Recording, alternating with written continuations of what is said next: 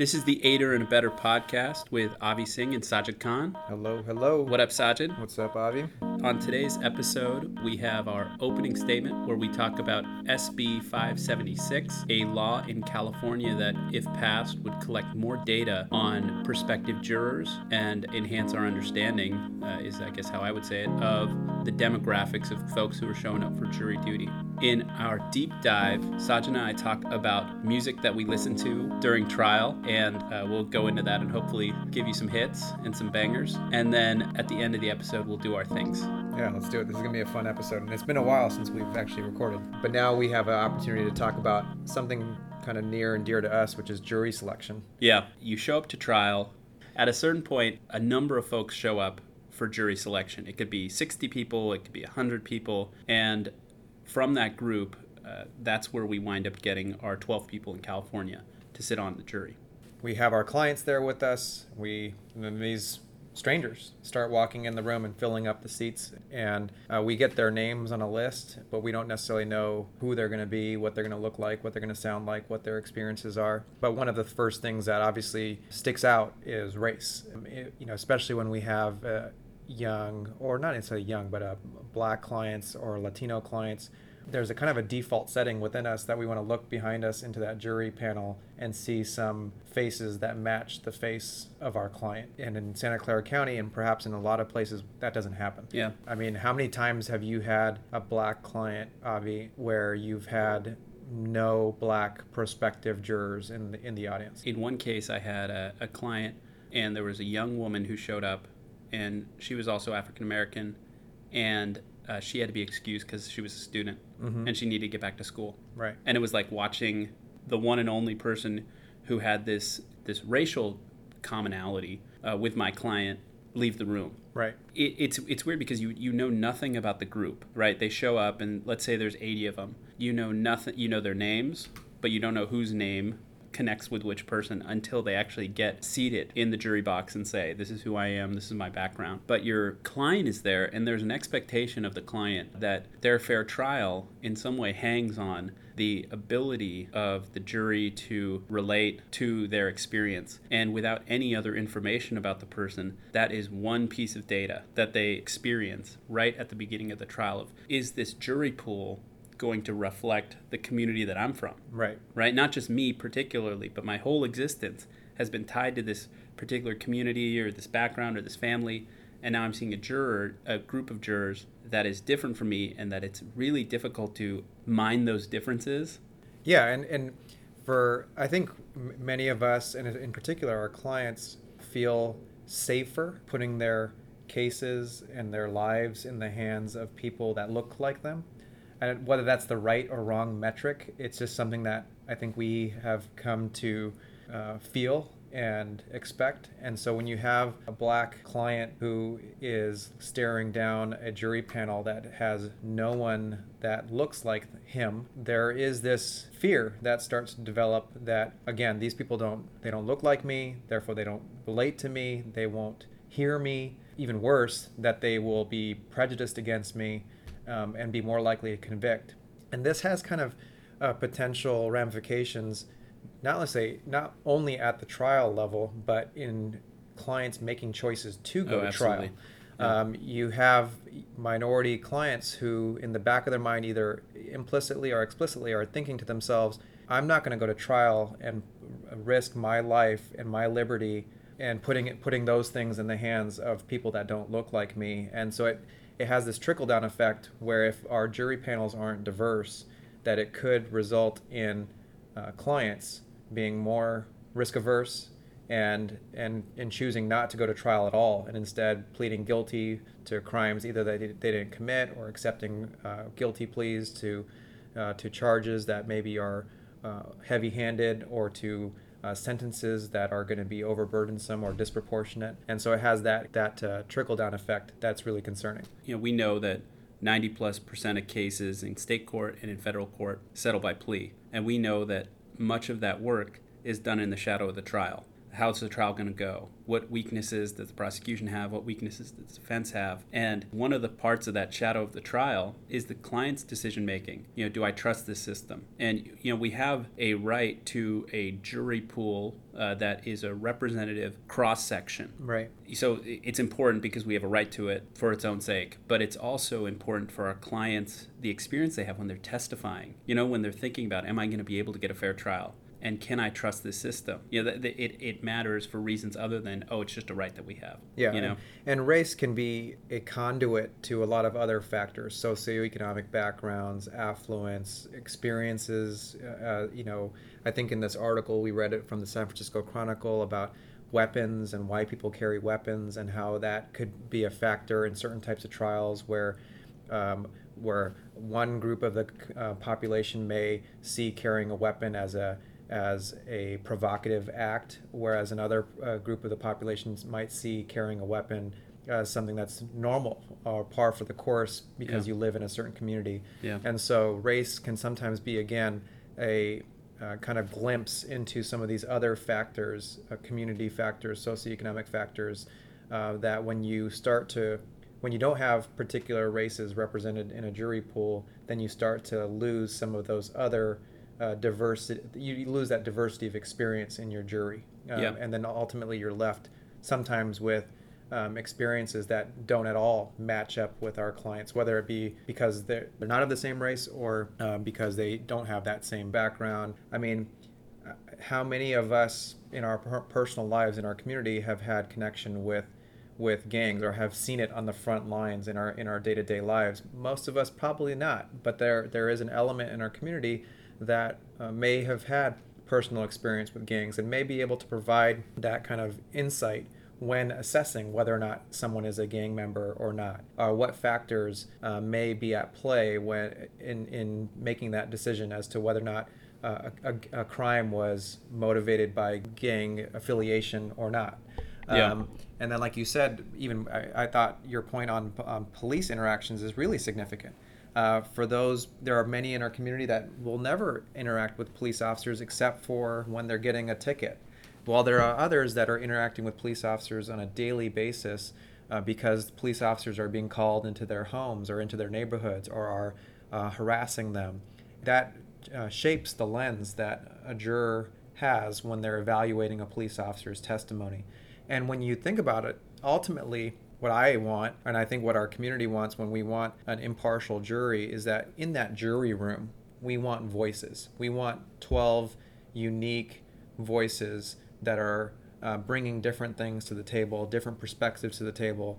And ultimately, if they convict uh, one of our clients, at least they will have done so after uh, sharing of themselves and sharing their unique backgrounds and, and interjecting that into the discussion. Yeah. But as opposed to a monolith where you have 12 people that walk into a room with no diversity in terms of thought, background, or experience, and then come to a, a, guilty verdict. I mean, that doesn't seem to satisfy what we expect of our system. And I mean, if you have a group of folks who have different backgrounds, I think that it's less likely that the sort of things that have no place in a jury's deliberation, like prejudice against any of the parties, you know, because of something about them that has nothing to do with the case. For example, the way they look, their religion, their background. Right. If you have folks who have different experiences in that jury room and somebody starts talking about, I think this person is guilty because of his racial background and because people of this uh, age or people of this ethnicity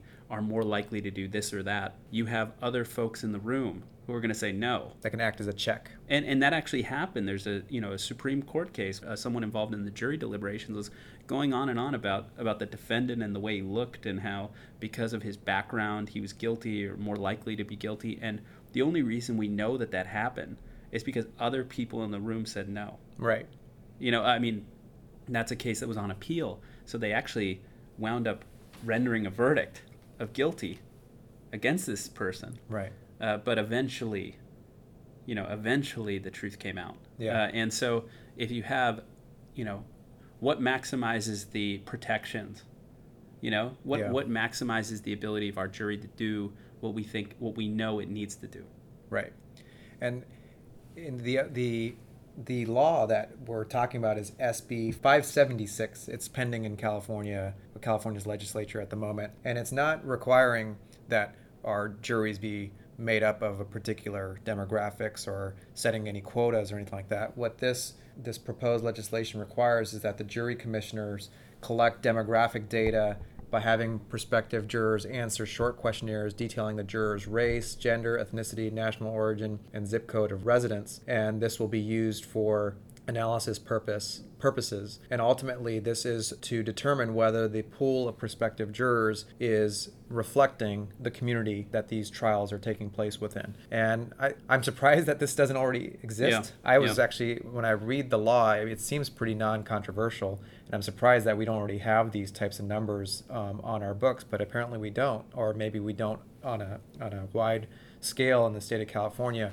Um, and it's interesting because it's not something that I've been privy to. I feel kind of helpless when I'm in the courtroom and I see these jury panels come in of 60 to 80 to 120 people, and I see um, the the scarcity of African American jurors or young Latino males in my jury pools, and I just kind of roll with the punches. To be honest, I just go with who's in front of me, and then you know we take a leap of faith in, with the jurors that are in front of us and I, am surprised again to hear that th- these types of demographic information weren't already collected as to these jury pools. But this is a necessary step so that we can start to assess in real meaningful objective ways whether our jury pools do in, flat, in fact represent our, the, uh, our communities uh, where, these, where these trials are taking place. Yeah, and so what they have to do, you know, are each person accused of crime has a right, uh, and it's a Sixth Amendment right to have an impartial jury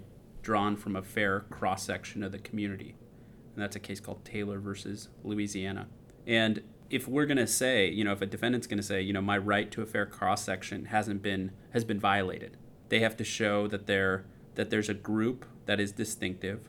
It could be a racial minority, it could be women, right that that group is not fairly represented in the jury venires. That's the group of folks who show up for jury duty, and that there's some systematic uh, exclusion in the jury selection process is what's causing the underrepresentation. So you have a jury, uh, no Latino uh, people show up, so you've got zero. right But in your community, we know that there are 15% in that county. And then is there some reason why they're not there that's like a government action? Yeah. Is, Right. it, is it a systemic issue? Are they using mechanisms that are either explicitly or implicitly acting to exclude this population group? So an example of that was um, in one uh, court, you could be excused from jury service if you had a hardship.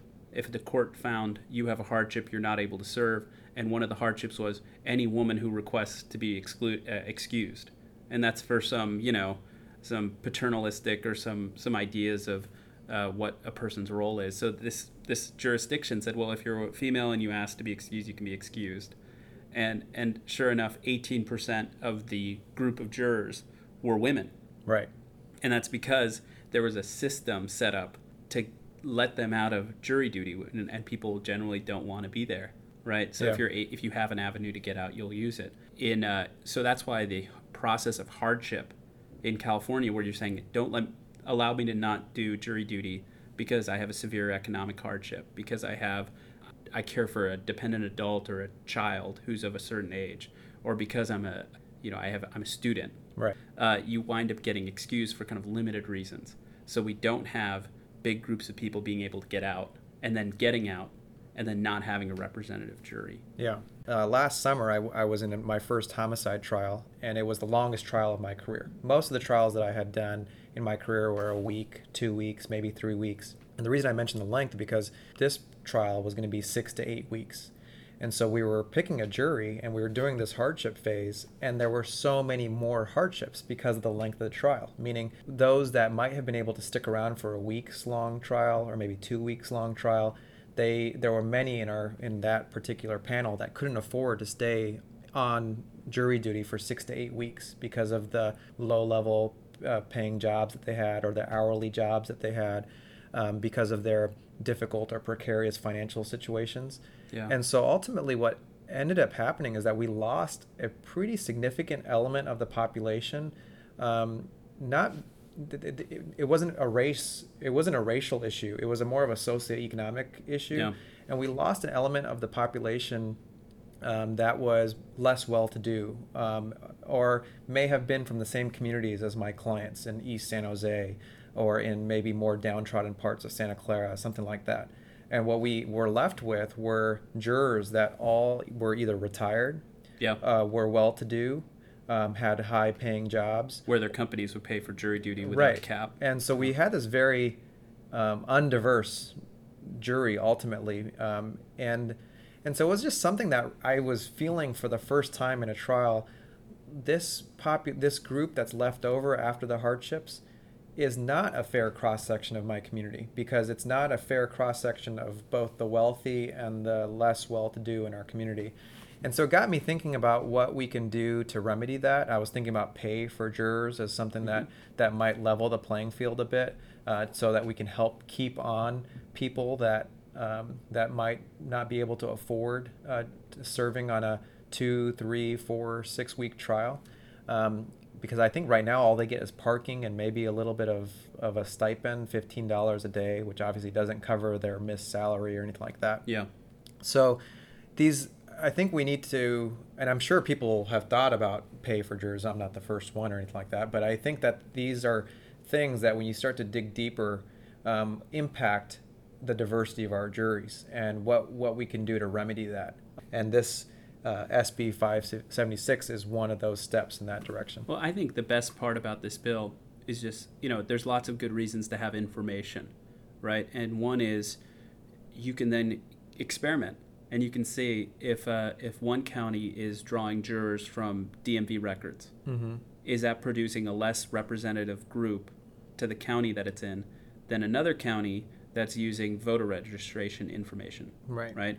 Or uh, there was a suggestion of, uh, you know, billing like uh, utility bills, because people, Everyone pays utilities. p- more people have utility bills than are registered to vote, right? And so you can then experiment and you can see, do these things matter to whether we're getting the juries that we have a right to, uh, that everybody does if they're accused of crime, and also that uh, we as a society need to exist. So um, I, I think that hopefully it, this thing passes. Hopefully we get more information about how our jury systems are functioning, and maybe it gets people who are jury commissioners or county officials to start thinking more about we've got a problem Yeah. You know, we, we're recognizing now that, you know, we've got a, a racial group that composes 20% of the population and we've got 5% showing up. Right. You know, maybe we need to do something different. Yeah, and, and we started the conversation with me asking you about how many trials you've done in this county where you've had a black client and you looked in the audience to see you know how many black uh, jurors there are. I mean, I, it, when it, it, for real functionality, I, I can count maybe on two hands how many black jurors. Two pers- hands or two sets of hands? Two hands. One set of hands? Yeah, 10, 10 fingers. How many prospective black jurors I've Yeah. had in all of the trials of mine in Santa Clara County. I mean, Yeah. and it's and and that's um, and then that's not even speaking of how many uh, Latino males, English-speaking Latino males that I've had in in those jury panels. Um, and it's a, it's a it really inhibits the diversity of our juries, the diversity of those jury rooms, um, and the in, in, the diversity of jury deliberations. I think that uh, I think that we should end with a quick public service announcement. If you ever get called to jury duty and you can do it, go for it. Yeah, uh, one of my pet peeves these days is, is friends of mine that call me because they know I'm a public defender, or they run into me and they say, "Oh, I got jury duty. What do I do to get off?" And Oh, I and I and I tell them like, "Look, um, you got to do it. You know, we you got to um, do your civic duty beyond your civic duty, but this uh, it's so meaningful and impactful. I think we should move on to the deep dive. Let's do it." All set. Woo, woo, woo, woo, woo. Records on records, got backers on backers, I'm riding around in a coupe.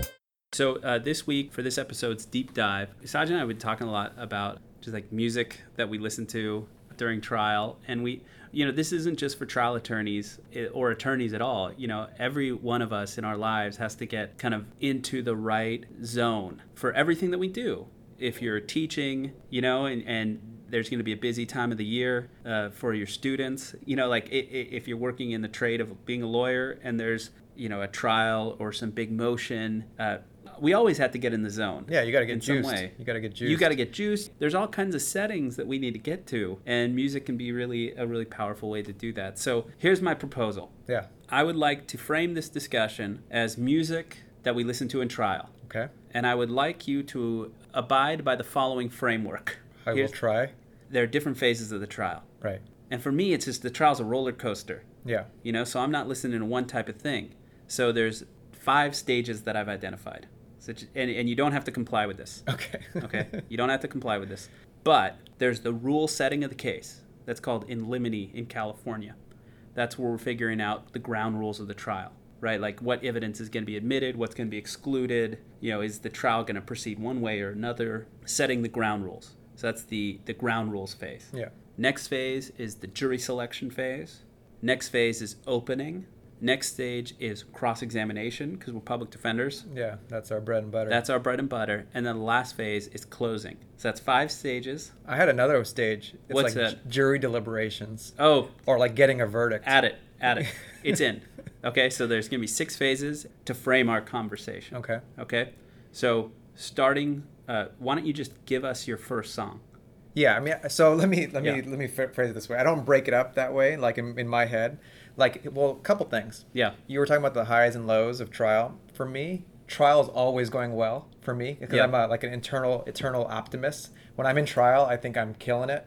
Yeah. And I think that things are going great and that my client's going to be acquitted because we've convinced ourselves of our defense and so everything is going great. Like every cross examination is going great. and, Like the opening killed it. All, so it's, there's like this real high. The only time that I hit a low is during jury deliberations and then walking to get that verdict. Then Yeah. then I come down and I'm like, oh, sh-, like it's, you know, we lost. All, all of that that positive energy is is is gone. It's all negativity It's all negativity Yeah. then. I lost. I can't believe that you know I didn't do this. I didn't ask that question. I didn't make that argument. This is before the verdicts even come. Right. It's Yeah. just the that whole waiting game and then that walk to get the verdict. So that's the the thing. So in my highs and lows, what I mean to say is not that I'm feeling down or I'm feeling up. Right. It's that what kind of mood do I want to be in uh, for I the see. task? Yeah. You know? For me, it's just I always want to be juiced. Like Yeah. I just want to be juiced. So you'll see. Yeah. So like the first song that and I we're could, both we're both children of the of the '90s. 90s. Right. So that you know this does spill into our you know, Yeah. the 90s and the 2000s. Right. So the first person I thought of was DMX. Yeah. DMX just gets me juiced. And so the song that I, uh, it took me a while to distill. There's so many DMX bangers and hits that Yeah. get you fired up to run through a wall. Yeah. Um, but in this particular this particular song was "Get It on the Floor" by DMX and Swizz Beatz. Let's get it on. Anytime that I, I usually listen to music in the car. Yeah. So when I'm give, give you a visual of what this looks like, it's me driving over to the office Okay. before a morning session of trial. So like Okay. 8 a.m. I'm bumping DMX. You're in your suit, I'm in my suit. briefcase is full. Yeah, ready to go. Got the cross examinations ready, the scripts ready, and I'm bumping DMX on the way to way to the parking lot before I walk over to court. Okay. So that's, Uh, you- that's my first song. I was looking at a list of like um, like hip hop albums or records to get pumped up to. Yeah. And there was one list which was like music to punch some music for punching somebody in the face. and Was DMX on there? It was like all DMX and Ludacris. Nice. They were like multiple. It's kind of what we're doing, stars. right? It's a little bit of a boxing match. Imagine if you imagine, like, what would you wa- if you were a, a prize fighter walking Yeah. into the ring?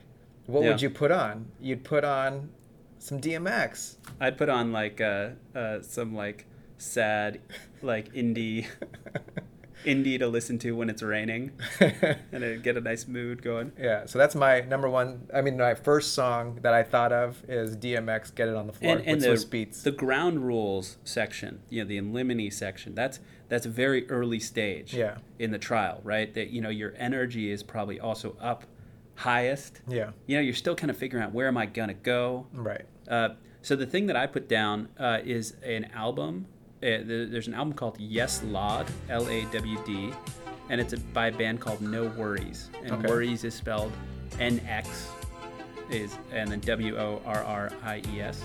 and that's a, a group of a guy named Knxwledge and a person named Anderson Paak. Okay. and uh, they have a song called "Scared Money," and it's like this funky groove. You know, I want to go in kind of feeling. I want to be feeling the groove. Yeah. When I walk into the ground rule section. Right. You know, and so it's it's like you're gonna tap your feet. It's got kind of like this late '80s hook. And, and it makes you feel like you're you're walking in about you know you're gonna start business. Yeah. So that's my in limine Okay. ground rule song. And limines are a, it's a good stage for a song like that because DMX is probably not the best for limines uh, because Exclude the evidence. right it's it's more of a cerebral exercise. Um, so it's more you know it's uh, in limines are it's less about showmanship and more about argument and and nuance of law. Your Honor, this uh, this evidence is is too prejudicial. Get at me, dog. yeah. So uh, so maybe I should have broken it up with uh, something more cerebral, but I'm imposing this thing. It's completely artificial. no, it's all right. It's yeah. I'm probably listening to like Bill Simmons podcast when I'm going into in limines. You know, some Oh, like someone yeah. talking about something. Yeah. Like I'm not really listening to music at that moment in time, but Yeah, when I'm when I'm in trial, podcasts are off. uh, I get too you know. Too many thoughts get Too, I start thinking about you know the Warriors. I think about pro wrestling. Right. It's like I think about politics. I'm like, okay, yeah, got I got to get in the zone. So how about um so keeping with this thin kind of setup. this rubric. Hey, yeah, How about um, do you have a song that you would put for jury selection? no, I don't have a jury selection song, but uh, I'm just gonna go down my list and you know right, maybe tell me- tell me- maybe I'll try this setup next time Yeah. and see how DMX does for me in Limines, Yeah, and yeah. then for jury selection I'll use. Uh, so the next song I had, so this is really just an homage to all of my favorite Yeah. musicians, and so DMX, and then number two is um, it was uh, Tupac. And I had to really figure out which song of his I'd, I'd really like roll into, and Yeah. the perfect song is "Picture Me Rolling" by Tupac, and so that's the song that that has me. Yeah, I think that fits with jury selection. You know, you're coming in, you're feeling you're feeling good. Picture me rolling. Um, I also thought about Tupac and uh, Ambitionz Az a Ridah, or How Do You Want It? Mm-hmm. Um, those are from the All Eyez on Me album. Um, but yeah, Picture Me Rolling is the song. What is it you about- know, windows Yeah. down, just you know, like you just feeling confident. Your confidence Yeah, uh, you Yeah. got your be- uh, jury selection's one one of the stages of the trial where I put one of my favorite suits on. So you get the you know one of your favorite suits on. It's like the first day of trial. The jury's walking in. You're gonna be standing up in front of them. You're gonna introduce them, yourself and your client. They get to hear from you for the first time. Yeah. So it's like this bravado that you have to have as a trial attorney. And in California, uh, in in our jurisdiction where we work, it's the time where the defense speaks first. Yeah. You know, in no other phase that never happens in a trial except during jury selection where we get to talk first. Yeah. And so that confidence, yeah, you don't know how how the room's gonna feel. Right. You've just heard a bunch of them talk about how they can't be fair Yeah. because your client obviously did it, and you know that the way everybody's looking. You know, Yeah. you, you, you, they're saying a number of things that are kind of knocking your confidence down. So you got to get in there and get up. Yeah. So Yeah. Yeah, there's a obviously. I mean, Tupac was the the ultimate uh, irrational confidence guy. I mean, Yeah. so like the confidence of "Picture Me Rolling" is is perfect. Yeah, I for jury selection, I have the exact same approach. Uh, my song is called "All We Got," and it's by Chance the Rapper from the album Coloring Book. And uh, and the thing is, it's this exuberant song. It's the first song on his album. Okay. And it's you know, he says this isn't the intro, this is the entree, right? like you know, a lot of albums they start with this intro that's kind of a nothing Right. event, and it's like the full album is put on in the first track. Nice. You know, the he's got uh, the Chicago Children's Choir singing, Kanye West shows up. It's this just optimistic, energetic song. Yeah. And the reason I feel like that little bit of boost Yeah. you know, makes me feel a little, you know, I, I come in feeling a lot of joy. Right. I listen to that, I feel joy. I'm ready to talk to people, and then it's easy. Right. Right. And so all we got by Chance the Rapper is my jury selection song. All right. So Yeah. Sajid, tell me about opening statement. What you listening to? My opening statement song. So you know, this whole exercise was a lot of fun for me, um, this, like doing a deep dive into all my favorite music. So I'd start. I was going into YouTube, and then it'd take me to another song and to another song. So this list is really hard. I mean, we're gonna have a lot of honor, honorable mentions at the end of this. But um, the song that is coming to mind for opening statement is a song by Jidenna. It's called Classic Man, and it basically says, you know, you could be mean when you look this clean. I'm a classic man. It's like this really like swagger song, mm-hmm. and in the video, he's got all these beautiful suits on and sunglasses and ties. It's kind of the same. It's the same thought of Picture Me Rolling. It's just like walking into that courtroom, the lights are on, Yeah. a- you know, it's time for action, and um, so you walk in with a song like that, and you, you're feeling, feeling, feeling, feeling clean, feeling, feeling really fresh. And this reminds me of something that when people ask me about being a public defender and being a trial lawyer, is like why we do it. And one of the reasons why is it because it really. Um, it touches this this com- competition nerve, like the like the showmanship. Um, the same way that if you play, you played high school football, so did I. Like the Friday night lights, or even I used to play on Saturday mornings or Saturday afternoons. But like walking into a game like that, those butter, the comp, the, the equal parts of butterflies and adrenaline, like all mixed into one. Yeah. And so like when I think of a song like this or Picture Me Rolling, like that's how I feel when I'm walking into a game. That's how I feel like when I'm walking in the court. Yeah, I think that's uh, I think that's a great uh, selection for your opening. The song I had and is uh, is a song from uh, Lil Wayne's uh, the Carter Three album. So it's a 2008 song called "Let the Beat Build," Okay. and it's a very much a pump up. Like it's it's it's a structured song where where the beat starts with like one type of thing happening, and then another thing is layered onto it, and then another and another, right? And it's just and at the end it's just this, this um, you know wonderful beat, and Wayne is rapping over it, and uh, and I actually learned in the course of researching it that it's a Kanye West beat. Oh, nice. You know, it's, uh, it's a pink polo. You know, it's a 2000s Kanye West beat, and it's uh, a, you know, I, I was listening to this album a lot because I was in law school 2006 to 2009, and I was listening to a lot of uh, Lil Wayne albums, you know, just as my kind of background music or Pandora station. And this one was just a very, you know, meaningful one. Uh, I actually had a, a friend of mine who used to uh, race. He was uh, uh, in track and field. Okay. And there's there's this thing. I'm not racing. I'm just sprinting. Yeah. Is one of the lines in the song, and, and my friend uh, would listen to that when he had his you know Nice. headphones on, training for his like running. that. And so it's it's it's exactly the same. Like some competitive person actually doing something physically exerting kind of Yeah. themselves, and a, in a trial, Right. getting hyped. When So- are you listening to this music, by the way? Are you listening to uh, listening to it in the car? Are you listening to it in your office? Are you listening it uh, listening to it when you're like? Do you have headphones walking to court? Yeah, so I have um so I ha- I listen to it in the car uh, after I drop the kids off. Yeah. And then before it's just Moana, right? It's just all Moana. And then and then and then once the kids I get listen to dropped off, with the kids in the car. yeah, your kids like rough, rough, rough. So um, so it's the car, and then um, I got headphones in when I'm walking into court. oh, nice. I'm not So you're like KD walking down in, into battle. I'm not talking to anybody. Yeah. That's a big sign. That's a big sign for potential jurors. Yeah. I'm not talking to them. Right. You know, I'm at the metal detector. I take my headphones off, put them in the bucket, No, I back like on. That. I got like that. I got headphones on in the elevator. Yeah. Uh, when I'm waiting. So you're like in the zone. So actually, the trial we did together, you you weren't doing that because you were with me. I was with you. So I like So I was- disturbed your routine. and that's why I did such a bad job. No, that- get out of here.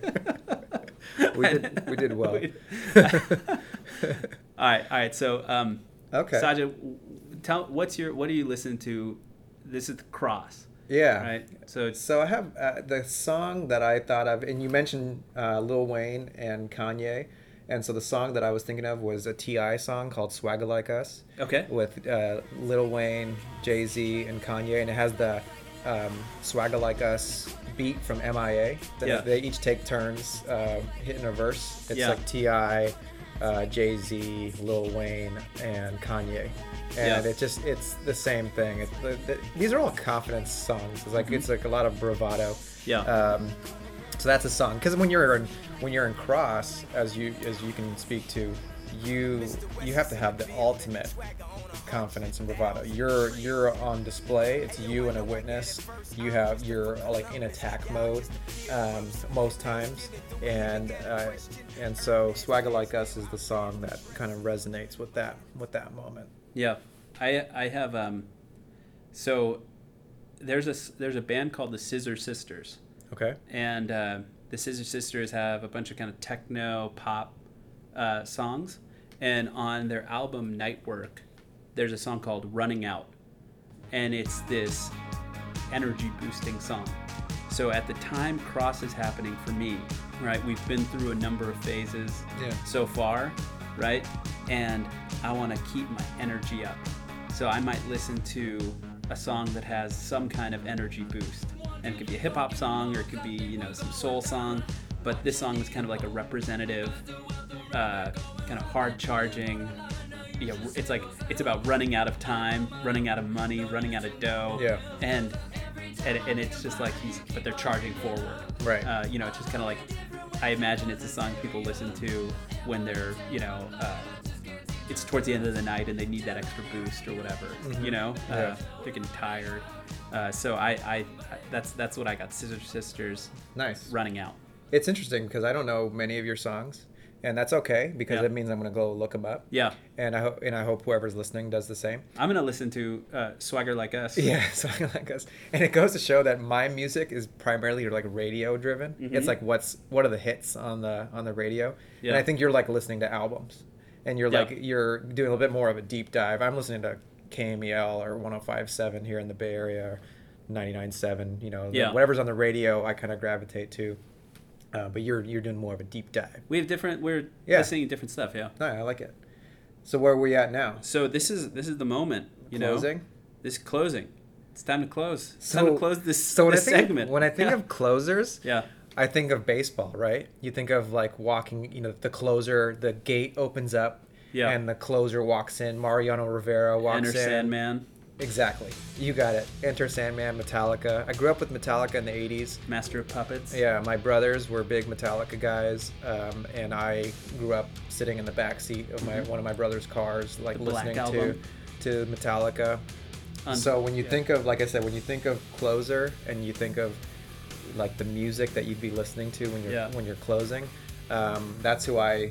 I didn't originally have this on my list. It was in my honorable mentions, but now that we're thinking about like closers, Yeah. um, this is the song. It's Enter Sandman by Metallica. Just, just, just it's it's like the perfect rhythm. It's not Oh, yeah. too heavy, but it's it's just it has this crescendo that builds up, and Yeah. it, and it, it, it's it's perfect. And like I said, I'm vi- envisioning Mariano walking in through the Yankees outfield grass and then just shutting the door on whoever the opponent was. And so that's that's perfect for Exit light. yeah. Enter night. Yeah, I, I think that's great. yeah, so that's that's my song, Metallica Enter Sandman. So for me, uh, the closings, all the songs that I could think of had something in common, and it's that they're kind of creating, putting me into this kind of emotional space, because I get, uh, I, I'm very um, committed to the rules. I'm very committed to the presumption of innocence and the burden of proof and and the rules. Like it's and I, and I and I want that commit. I want to be able to express that commitment, you know, uh, in a way that the jury can relate to. I want to kind of put them into an, a, a zone for contemplating the evidence, you know, that is is kind of, you know, this. I want to get into the story. So these songs are these kind of big soaring uh, songs that I was thinking about. So the one that I settled on is I. I mean, if I'm asked what's your favorite song, you know, period, Yeah. it might be this song, and it's a song by Rufus Wainwright Okay. and it's from his album Want One, and the song is called Go or Go Ahead, and it's this like it's kind of a slow start, and it's just soaring. You know, it's just this build, and there's these background singers, and there's you know these. It, I think he has a, an orchestra playing, and by the end, it's just you know you, you're just in this moment. You know, you're completely swept up. Yeah. Like I'm completely swept up in the song, and uh, and I want to be able to do that. You know, I want to use my closing to kind of capture kind of this forceful, and make this argument, right, and get the jury to kind of immerse themselves in it. So uh, there were other songs that I was thinking about, and they had the same you know, same. Uh, that that was the quality of that, right? Which is what I'm listening to in closing. Is it's time to really kind of escape. So uh, that's my that's my closing song. Uh, do you want to do your uh, do uh, some honorable mentions? Or? Yeah, I have some honorable mentions. Do you have any? Go ahead. Go ahead. Yeah, so I have a whole bunch of honorable mentions. so I was thinking of uh, Tribe Called Quest, "Stressed Out." Mhm. It's um, it was, I remember it from high school. You know, and it because trial, despite all this bravado and confidence we're talking about, is still a really stressed out, stressful period. I thought about Linkin Park just because Linkin Park always got me juiced, and so I started listening to a bunch of Linkin Park songs. They all sound kind of the same, but they all have this. They all get me fired up in the Yeah. same way. Um, there was a deputy in one of the trial departments that I was in uh, because my name is Sajid Khan. Uh, would play a Chaka Khan song where it starts with Chaka Khan, Chaka Khan, because it sounds like Sajid Khan. and so one time when I walked into the courtroom, he actually had it playing. That's so And nice. so I got to give an homage that to that deputy. I don't Yeah. think I won that trial though, so it, it kind of loses its luster. That song's on ice. Yeah, exactly. But Chaka Khan. It's actually a song called "I Feel for You," and then here's my like my. Um, I don't know if it's surprising because everyone really likes Carly Rae Jepsen, but may not really admit it. But she's the one who sings the um, "I Really Like You" Yeah. song, and she also sings that uh, "Call Me Baby." Mhm. And and uh, those two songs for me are perfect songs for after uh, like if it if the weather's warm and we've been in court all day and you've had a good session and you just roll down the windows on your way back from work to, to home or to Yeah. the gym or whatever and you roll down the windows and you play I Really Like You by Carly Rae Jepsen. Summer songs. Yeah, summer songs. Just has like this high energy. I also thought of Bone Thugs, um, Bone Thugs and Tupac, uh, Thug Love, where the where the gunshot is the is part of the beat, Yeah. and then Bone Thugs and uh, B.I.G. No, no, no, Notorious Thugs. Um, Did Ghetto Cowboy make it on your Ghetto list? Cowboy? That was a good song. I remember watching that on CMC, On Chuy California. Gomez. Yeah, Chuy Gomez. Um, I, like I said, any DMX song, any Tupac song. I thought of ASAP Rocky. Is Mhm. it is that his name? How's how you say it? I- I- ASAP Rocky. I've never said his name out loud. But the song seen his "Effin' Problems," it's like Okay. it's like a whole. It's got. Uh, it's just another. It's got 2 Chainz and Drake, and uh, so it's it's a great song. And then Eminem, "Lose Yourself." Uh-huh. Oh yeah. Um, I mean, just another classic. Gotta, Yeah. gotta get yourself pumped up. So th- those are the songs. Oh, the, we talked about jury deliberations and Yeah. and verdict. Yeah. So the song that I listened to, it, that's a really low point for me during the trial. Like Yeah. I feel really down. I feel really sad. Um, and so it's almost like the adrenaline has worn, and it, Yeah. like the the crash Mhm. happens. Yeah, there's absolutely a crash. And so the song that I that I played in a recent walk to court was "Just Breathe" by Pearl Jam, and it's like this really slow, like love. It's a kind of a love song, and it um, it's just it's it, it's like for some reason it's kind of a masochistic song for me because it makes me cry. And so I'm already kind of down, and then I listen. Yeah. to this song, and then I'm even It's time to go all the way. I'm already further down. That makes every that makes all sense to me. So, Yeah. but that's the song. I, I actually listened to it. I think on the way to get our verdict, or maybe to get in the the trial that we did together, or when I, I got another verdict in my homic- my first homicide trial. Oh no, there wasn't a verdict, but walking over to to deal with the jury uh, deliberations in that song because I was just feeling really scared and really down. yeah. So I- those are some of my honorable mentions. That's a long list. So here, uh, I'll just put out a couple honorable mentions. I, I was so close for Cross to saying "Still Dre." Uh-huh. I mean, "Still Dre" from from Dr. Dr. Gray, Dr. Dre, the the Chronic 2000 uh huh. album is it's just got a wonderful hook, and I was playing it in the kitchen last night. Nice. You know, kind of doing my deliberation. Getting getting juice for today. Yeah, there's a there's a song by uh, Lil Wayne and Drake called "Right Above It" Mhm. uh, that has a, a, a really great uh, beat, and uh, it has a Slumdog Millionaire reference. Mm. And he like kind of Drake does a, some nice lyrics around Slumdog Millionaire. Don't listen to it if you haven't seen the movie though, because spoiler alert. The last one is uh, is Phil Collins, "In the Air Tonight." Yeah. I mean, uh, so I, I coach can him. Feel it Yeah. coming in the air That's right. tonight. That's Yeah. right. And DMX did a did a song with Oh, he that did? with that with that. Uh, I I, I, think it featured Phil Collins. I should- DMX and Phil Collins I like the I- perfect confluence. I for our mock trial uh, before competition started or before the quarterfinals, So we had been through some rounds, and then we had to go to quarterfinals. I got the students in a room, and we did a visualization where we talked about kind of getting into the courtroom, getting through the metal detector, Yeah. you know, getting you know, getting situated in our seats, going through the whole trial. And I played Phil Collins Nice. as I took him through the visualization, and it was it was super intense. Well, we hope this. We hope you you know. Hey, this has been really great. Actually, Yeah, It's it been was Uh, so let's uh, let's go to our things. All set. Woo. On records, got backers on backers, I'm riding around in a coupe. You go first. Okay, uh, my thing is about lines. Like you know, when people there's like a thing that's limited, and there's a line to get to that thing. It's my it's a call uh, to not cutting. Oh, I- okay. I'm against cutting. Uh, you know, it, it's. Uh, so I was at a. I already told you about this, but I, I, I wanted to memorialize this. I was at a. Uh, we were at the Warriors game On your birthday. on my birthday, uh, Warriors Celtics, and uh, I it was halftime. I waited towards kind of the end of halftime that I needed to use the restroom, so I, I go, and there's a line uh, for uh, the men's room. Right. Uh, there, is- so it's it's coming out of the into the kind of the walkway of Oracle Arena, and I get in line, and and it's kind of like the line is moving in chunks. So like all of a sudden, like six people go ahead, right? It, for some reason, that's how it was working. So uh, I'm waiting in line. I'm at the very end, and we start moving, and this guy uh, walks in, and he just cuts right in front of me. To be the instead of being the last person in the line, he cuts and becomes the second to last person in the line.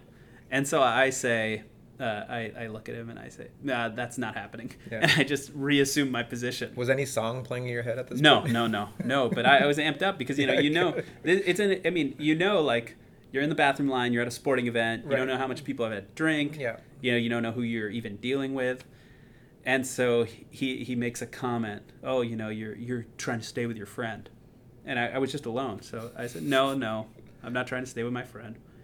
Uh, that's not what this is about. And he says, "Oh well, you know, good job. You you saved yourself 15 seconds." He, he basically became a villain Yeah. like immediately. It was like a it was almost like cartoonish. And so I But he was trying to save himself 15 seconds. it, well, yeah, and he- So he, he- wanted to save his 15 seconds mattered, mine 15 seconds didn't. Right. So I said, you know, it's not about the 15 seconds. And I get in this conversation with the guy, and I'm saying, you know, your I said your conduct is not universalizable, and I was forced to kind of think about why cutting in line is not is a messed up thing to do. It's Yeah. same with driving. You know, when you when you cut at cut somebody off, it's that if everybody does it, the whole thing falls apart. Right. Right. The it's whole system's out the of whole order. system's out of order. Yeah. And so he says, "I'm glad, I'm glad that you are fighting to make society better." Hey. and so I'm like, I'm I'm glad that I'm making it better instead of acting like you and making it worse. I was to keep I was keep stay calm. Yeah. Uh, but I was definitely like, what is you know what's Wh- happening what's, right what's now? about to go down. Yeah, I mean, you know, you don't know. Uh, I obviously made an assessment before saying anything. Like, if he was a big guy, I would have Yeah. just quietly, you know, not said anything, and this wouldn't be my thing on my podcast. but, but, but I, you know, I, I, so, so I, you know, Yeah, you don't want to come out of that bathroom with handcuffs on. I basically call him on it, you know, and I make, you know, make some. I say, you know, basically what you did is a dick move, but go Warriors. That's and that's how the conversation ends. And and then I go and I'm using a urinal, and then one opens up next to me, and he's now peeing next to me, and I'm like, I gotta get out of here. I gotta get out of here fast because I can't be waited what he's done before me because then he'll have won yeah. you know, in the universe. So I got out of there and, and uh, basically like ran away. So that's my thing. That's Don't thing. cut in line. Uh, and if somebody cuts in line in front of you, uh, you know, it's it's okay to talk to them about it, but you know, be safe. Yeah. So, Okay. Uh, my thing is, I uh, we have we haven't recorded in two and a half weeks, and I've written two blog posts in the two and a half weeks, and they're both kind of on the same issues. It's about issues of incarceration and our community's response to incarceration. And uh, the first was there was a Georgia couple that was sentenced to uh, several years, uh, I think combined up to 20 years in prison for uh, terrorizing a young African American girl's birthday party in in the state of Georgia. And there, and then the second story was this uh, story by the Marshall Project and by the LA Times that came out uh, last week, where they were uh, profiling pay to stay jails in Southern California, where more affluent people were able to pay for better uh, amenities in in private jails in Southern California, and so my thing for for this uh, episode is.